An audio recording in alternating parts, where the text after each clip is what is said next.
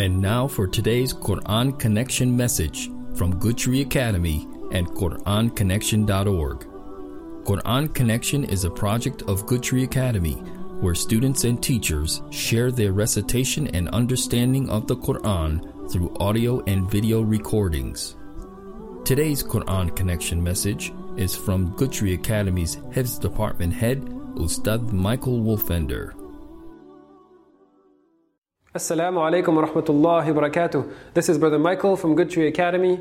Today we're going to go to Surah An-Nisa and talk about leaders are followers. The best leaders are the best followers. Our leader, Rasulullah sallallahu is a follower of Allah, and he's the best follower, obeying Allah. So we go to Surah An-Nisa, where the beginning of this passage, from ayah 78, Allah is actually referring to something that happened at the Battle of Uhud. Again, the context of Battle of Uhud is the beginning of the life of the Prophet ﷺ in Medina. He's trying to establish a community. He's trying to establish uh, loyalty from his followers. He's trying to be the leader, establishing a community that will follow him. And as we know, the Sahaba followed him, and then Islam conquered the world, basically. This is the very beginning stages of that community that made Islam spread over the world. And so, what were the qualities of that community? Allah says, أعوذ بالله من الشيطان الرجيم أينما تكونوا يدرككم الموت ولو كنتم في بروج مشيدة Some of the hypocrites of the city of Medina, they had left the battle of Uhud and taken a lot of Sahaba with them. They left the battle and left the Muslims outnumbered at the battle. And then they said that, look at these guys, if they had followed us, they would not have been killed in the battle. So Allah replies, that hide wherever you want. Where, and wherever you be, the death, is, the death that has been mandated upon you is going to come to you. Death will come to you wherever you are, even if you go hide in a faraway galaxy in the universe. So that's the, the beginning of this passage, and it builds up to ayah 82, which is very, very beautiful. Allah continues and tells the believers that you have to follow instructions. And He says, من يطع الرسول فقد أطاع الله Whoever obeys the messenger, then for sure that is that he has obeyed Allah. There's no difference. Obeying the messenger is actually obeying Allah.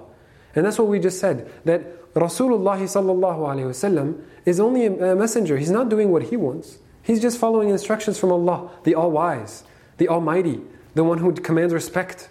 He's the one he's following. So when we have to understand that when we try to follow the instructions of Islam, that we're following the best of person to be in authority, which is Allah Azza wa Jal.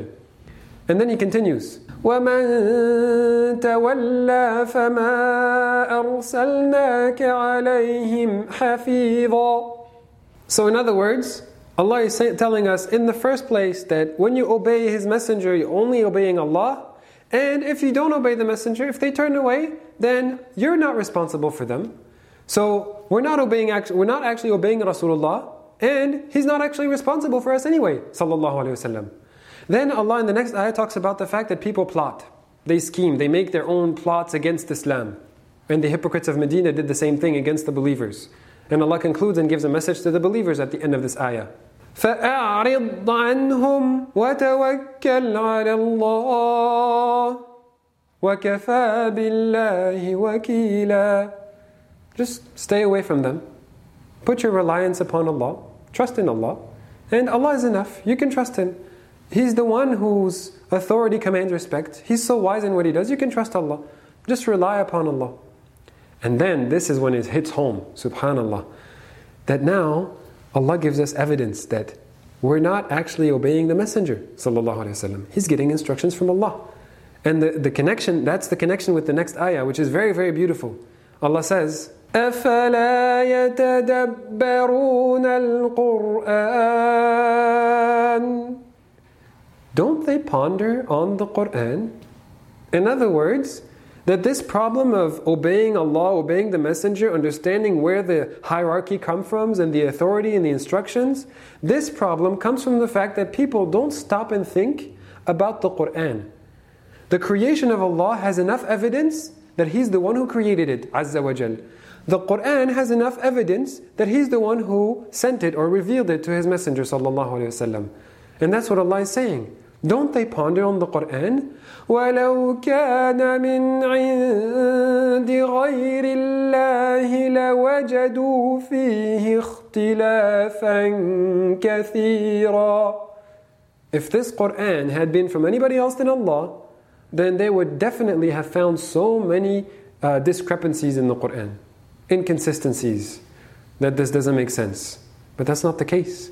So Allah is calling us to use the Quran as a means to be so convinced that we should obey Allah 100%. Obey His Messenger because we are actually obeying Him.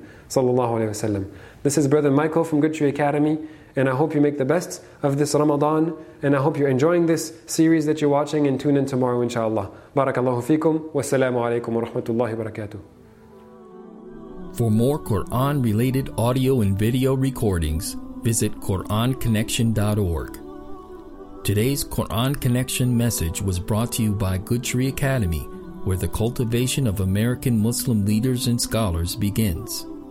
Good Tree provides a nurturing environment for grades K through 12, where students can excel in religious and core academics. Visit goodtreeacademy.org for enrollment information. Please support the education of our future Muslim leaders and scholars zakat eligible donations accepted on goodtreeacademy.org slash donate.